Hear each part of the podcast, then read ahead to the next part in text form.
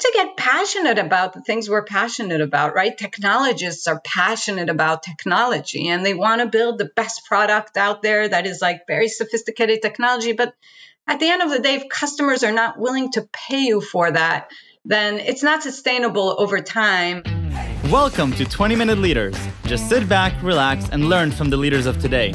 It's a journey. Each one is different, unique, inspiring. Let's get started. This episode is powered by J Ventures, a community driven VC fund in Silicon Valley in partnership with Leumi Tech and sponsored by Hippo Insurance, Turing, Upwest Labs, and Hillel at Stanford. Welcome, everyone, to episode 377. I have with me Limor Sinai, Director of Solution Engineering at Akamai Technologies. Limor is an enthusiastic technology leader with extensive experience in enterprise software delivery, operations, and product management, currently a pre sales director at Akamai Technologies. A graduate of MIT Sloan School of Business, she spent her career building customer technical teams in startups. She also served in the IDF and developed drones for the defense industry. Limor Sinai, welcome to 20 Minute Leaders. How are you? Very good, very good. I'm after my second shot, which makes me super excited. Super excited. Amazing. It's a new it's a new age, it's a new world. It's a new age, it's a new world. And where in the world are you talking to me right now? Uh, I am in Newton, Massachusetts, which is a suburb of Boston. Wow, and so I've never been there before. I have been to Boston, but not uh, but not specifically there. Uh, so, uh, Limor, we have a, a, lot to talk about because both on, on the technology side and the high tech side, as a pre sales director at Akamai Technologies, but also a graduate of MIT Sloan School of Business, uh, which is uh, simply incredible. And you, have spent a quite meaningful time in your career building customer technical teams within startups. And I'm looking forward to hearing about that. But I'm also looking forward to picking your brain about the ecosystem in general. And as uh, in females in the ecosystem, we're seeing uh, quite dramatic shifts in the recent years. I bet that in, in many perspectives and my own it's not as it's not dramatic enough and it's not fast not near, it's dramatic. Really fast slow. Enough. it's slow. It's painfully slow. You exactly. I you, you touched exactly on, on where i was alluding to that and, and i look forward to hearing your perspective more on that. And we'll have some fun questions later on and i'm looking forward to just hearing your journey and picking your brain on these topics. So limor take me back a little bit but before we talk about startups and ecosystem talk to me about gymnastics Oh wow. that was way back. So I I was that was my dream. My real dream was to be an Olympic gymnast and uh, I trained uh, in the US. I was a New Yorker. When I got to Israel as a teen, I joined the Israeli national gymnastics team. And I was training actually with Aly Raisman's coach. I, I don't know. Do you know Aly Raisman from the Olympics? I know by the I know by the name, but I don't know why. So she was, she was one of the U.S. Uh, you know one of the U.S. Uh, leaders, won many medals in the Olympics. Quite a remarkable athlete. Uh, so yeah, I trained with her coach, and uh, I didn't quite make it there. Hence why I moved. I moved on to technology. It wasn't that good, but it was a fun experience. Oh, wait, wait, wait! But but you won sixth place in the Rhonrad World Championship. Is that how you say it? Yes, yes, Rhonrad. So uh, because I wasn't an Olympic level athlete, I had to find another sport. Rhonrad was the one that found me, and uh, I won sixth place. You'd have to look it up on Wikipedia uh, to know what that is. I'll challenge. So I'll challenge the group here. I looked it up on Wikipedia. I'm seeing I'm seeing a huge wheel, and it also it almost looks like a roller coaster. Yes, it, it, it is. It's uh, literally, uh, yeah, it's kind of a big wheel that you do gymnastics on. And it was a very fun sport. And uh, at least I made it there. Amazing. Sixth place in the world. well, uh, that's a, a, much more than I think I could ever imagine for myself. So, so congratulations on that. Transitioning more to MIT Sloan School of Business, one of the best business schools in the world, building customer technical teams tech ecosystem. Tell me a little bit about your journey into the ecosystem and where you're at right now. So, um, I've really spent the majority of my career using technology to solve business problems. And, and that was even before I came to, to business school, um, but certainly after. And I've done that in a variety of ways, whether in the services and the post sale side of the house or the sales side of the house, and small startups and larger companies in a variety of industries. the one shared passion that I have is always being on the front lines with the customer because the customer is the essence of the business. You've got to serve those customers. You've got to build products for the customers. The customers have to be willing to pay you for those products. If customers don't exist, you're, you know, it's it's just not going to work out. Um, so, Limor, I'm going to stop you yeah. already because you're you're explaining it as if it's not obvious, and you're right. It's not obvious to a lot of people. Mm-hmm. Why is it not obvious? Why? Um, because we tend to get passionate about the things we're passionate about, right? Technologists are passionate about technology and they want to build the best product out there that is like very sophisticated technology. But at the end of the day, if customers are not willing to pay you for that, then it's not sustainable over time. I think I'm the, uh, you know, I'm the nine out of 10 startups that are not unicorns and they don't make it and we and I've never done a big exit. So I think maybe that's part of my scars in terms of you've got to have something out there that customers are are willing to pay you for that is sustainable over the long run.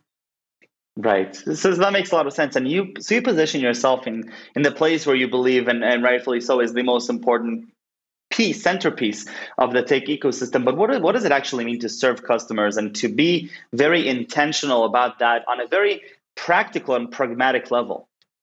Um, I think we all need to become better listeners, right? So at the beginning, when you're just a startup, it's really about building the best product out there. I think, you know, when you're super, super small and you just have a handful of customers that you're very attentive, you're listening to every single thing they say and you're putting it right in and you have that like quick response time of and and that's the energy of the startup it's you you get the feedback you put it in you get the feedback you put it in and and, and that creates a lot of good energy and a lot of growth and a lot of excitement.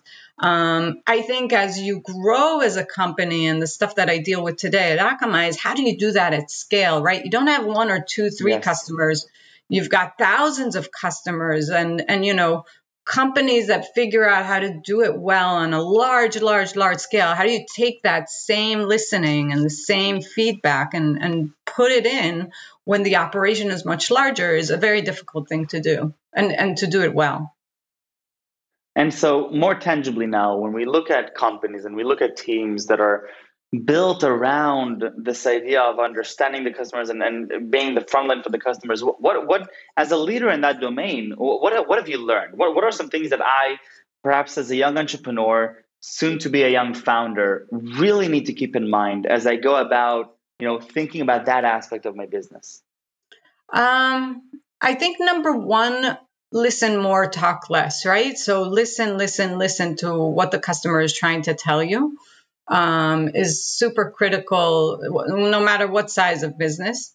Um, I think being genuine is also really, really important.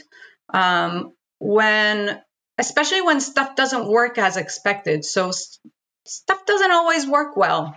Um, but being genuine about what you can do about the situation. I've certainly been in situations where know, we did blue screens of death for like a bank, like a whole bank just like went down, right? And you can imagine those like really stressful customer situation where customers are really upset about whatever damage you've caused and whatever. Be there. Don't hide. You've got to be front and center, be responsible, do the right thing. I think is the second more most important factor because customers will appreciate you for being genuine in the toughest situation um, they, they, they won't walk away when you're on the hook and when you're willing to go the extra mile and, and do the right thing. It, it doesn't sound, you know, trivial. This thing, this idea, don't hide, be there. You know, it, it's a it's a, it's a nice sentence, but it, it it's far from trivial, especially when I'm imagining a situation like what you're describing here, where it's a you know a fight or flight, and the nature is to flight and yeah. so it's not fun to take that call from an angry customer. It really isn't. But that's your actually, those are the make or break moments those are the make or break moments because if the customer knows that you're going to be there for them in those worst moments possible, they know that they want that relationship longer term. Um, so, so that's why though, and and it's very easy to hide behind something, send an email. I don't know. It's always very easy to hide in those situations as opposed to just be there, take it all in, shut up and listen, right? and really do find a way to do the right thing by the business, whether you know whether it's free services, whether it's putting more people on site, whether whatever the situation is, there's always a way to make it more right. The the damage is always done. The question is how do you make it right going forward? Right, and I can imagine that you know it's one thing to talk here in first person terms and saying this is how I approach these situations, but at the end you know in, in a big organization and especially as you have teams that are working with customers it is often not necessarily the manager that gets the call. It can be any one of the people that are working in the team that gets this call. And you really want to make sure that you know the whole group is aligned for the same mentality and the same in the same mindset of being there and not to flee right? So i'm guessing that's even a much greater challenge than what we talked until now and as a leader, I think you've got to be there. The most senior leaders, some of the most uh, the the most amazing leaders I've worked for and respected are the ones that took the call at 3 a.m. their time when whatever happened happened, and there is a hundred technical people on the line to fix it. But they're there as well, listening to I don't know whatever cert technology problem that they're going through, just to make it known that they're there to oversee it and to do the right thing. And that sends a very important, strong message um, to customers. Right, that makes a lot of sense. Tell me a little bit about your perspective on, on the ecosystem. We, I introduced it in, in one sentence. You rightfully so corrected my overstating of the, of the progress that we're making. Uh, there is progress. It's just very, very, very slow, and it's it's probably slow enough for a lot of people to take credit and to congratulate the progress. But you're mm-hmm. right in correcting me that that's an illusion for what for where we actually are. So Limor, give me a little bit of perspective and and help me understand understand a little bit better what what's actually happening. So I have three girls. Uh, and uh, as such, I'm very passionate about how do we open up the world of opportunity for for these girls. They're all teenagers today, and how do you change the landscape of diversity? Um, when when I joined Akamai, I joke um, there were ten men in the room. I had to present on whatever technology as part of my interview process. There were ten men and literally, I the first thing I said was, "Hey, you couldn't find a single woman." It's just like you know, for pretend we can have her sit here, and then and I always joke that that's why I got uh, the job. Um, fast forward six years later, we've changed a lot of things in how we do things that I'm super proud of, but it's very, very slow progress. Um, so um, I, I really think there there is a two two key elements that we need to change and do better at. One is the element of the pipeline coming in. Uh, we seem to think that oh, there's not enough women going into STEM and technology and all that, and I don't think that's the problem. Um, Akamai uh, founded the Akamai Technical Academy um, that I've been a huge supporter of, and what that academy does is take people with without any technical background and um, teach them the things they need to to know in order to do and join the company and do really well at the company. There's a Harvard business case around that, which I encourage you to look up.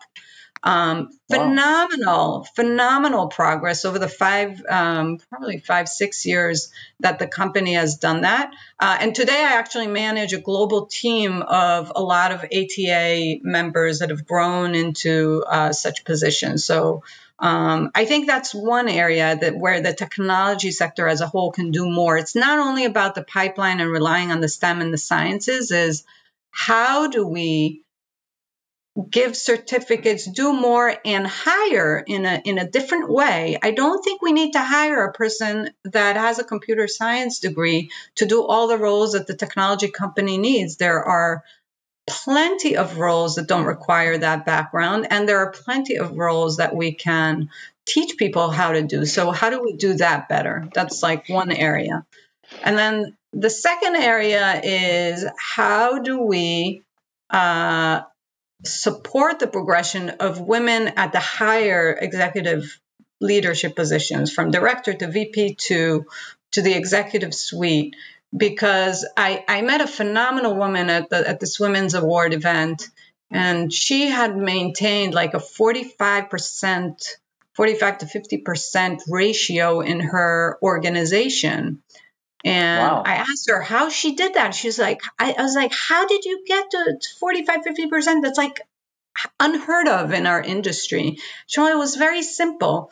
Um, she hired w- women leaders and kept growing them. Um, and that that was her answer. That's all she did. She hired women leaders and kept growing them. So it kind of proliferated through the organization that um, that kind of focus on diversity and giving more people a chance. So I think those are two areas where I think we can do more.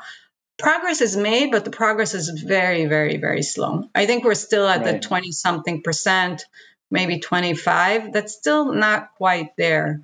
Uh, and there's it's a ton of quite 50. It's not 50, and we're 50% of the population. So it's, it's uh, 51, Limor. You, you need to be the majority in high tech. It's not even, so, it shouldn't even be 50. And those are the jobs of the future. I think that's the second element is there's so much opportunity there that we've got to make a change there. We've got to make a change there and I particularly like that that second statement because it resonates a lot to to to a great case study that I that I read about talking about venture capital and and founding teams and investing more in, in female founders and in minority founders in general. And one of the one of the findings of the case study was that uh, the one of the real ways to just make it happen is is the real the, the starting point is to have more females as managing partners of these funds it's not enough to to go to these you know uh, to, to go to these guys that are managing the funds and say you should invest in more women and more minorities but having women and, and minorities in leadership positions from the get-go growing them in the leadership positions helping them both inspire and help elevate. Other others uh, into that position. I think I think that's remarkable. Limor, what what do you really get excited about? What really turns you on when you go to work, either with customers or managing teams, or or working with with with uh, you know elevating people around the world? What really gets you excited? Um, I think I'm just a passionate person uh, in general, and I, for me, like my latest passion is really this uh, like this diversity angle, doing more in that, and and really growing people. I, I think maybe that's my biggest passion is just growing people, giving people the opportunity to grow. Um, and I'm lucky that I get to do that. I, I love it. What what would be one tip that I should take with me in this idea in this world of growing people? You know, I aspire to be a good leader. I aspire to have the privilege to to work with people, uh, you know, in an organization that I will help grow from very young. What do I need to to intentionally do in order to help people grow alongside me? Find their strengths find their strengths. I, I, fundamentally believe there are no kind of bad people or bad employees or what have you. I think there's usually just like a wrong mismatch, like a wrong fit to a specific position. Like someone's doing something they're just not intending to do. So when you think it. about people, you think about what are they really, really good at? What are they really good at? And then find those roles that are kind of fitting to their strengths. I love it. Limor, thank you so, so much for coming on. I love this conversation and both hearing your own journey, but, but also gaining more perspective uh, in the world of growing people and ecosystem in general. I have a few fun questions. Are you ready? I'm ready. Let's go. All right. Number one, what was your favorite subject in school? Math, math for sure. It's a very, it. it's either right or wrong. It's very easy. You don't have to guess. I love it. Uh, what? Who is one of your role models, fictional or real? Uh, my husband. My husband, okay. Asaf. He's my high school sweetheart. Um, really? Yeah, so he is uh, he is positive no matter what the situation, and he like I think that positivity is just so inspiring. To have positivity in your life is something really important. So he's my role model for sure. I love it. And the final question, it's not the most important one, but it is the, the hardest, I think, for a lot of people. what are three words that you would use to describe yourself? Uh, my first one is passionate, which I think we talked about in this interview. Um, genuine for sure. Uh, you see what you get. There's not a lot beyond. And then uh, usually people tend to tell me I'm smart, so I'm going to go with that one. Limor, Toda Rabba Rabba. Thank you so so much. Thank you so much, uh, Michael. I'm uh, taking a lot a lot of lessons here for myself, uh, and I'm sure this will be uh, so enjoyable for so many people. So thank you for for coming on and sharing your insights with me, and and stay safe and stay healthy.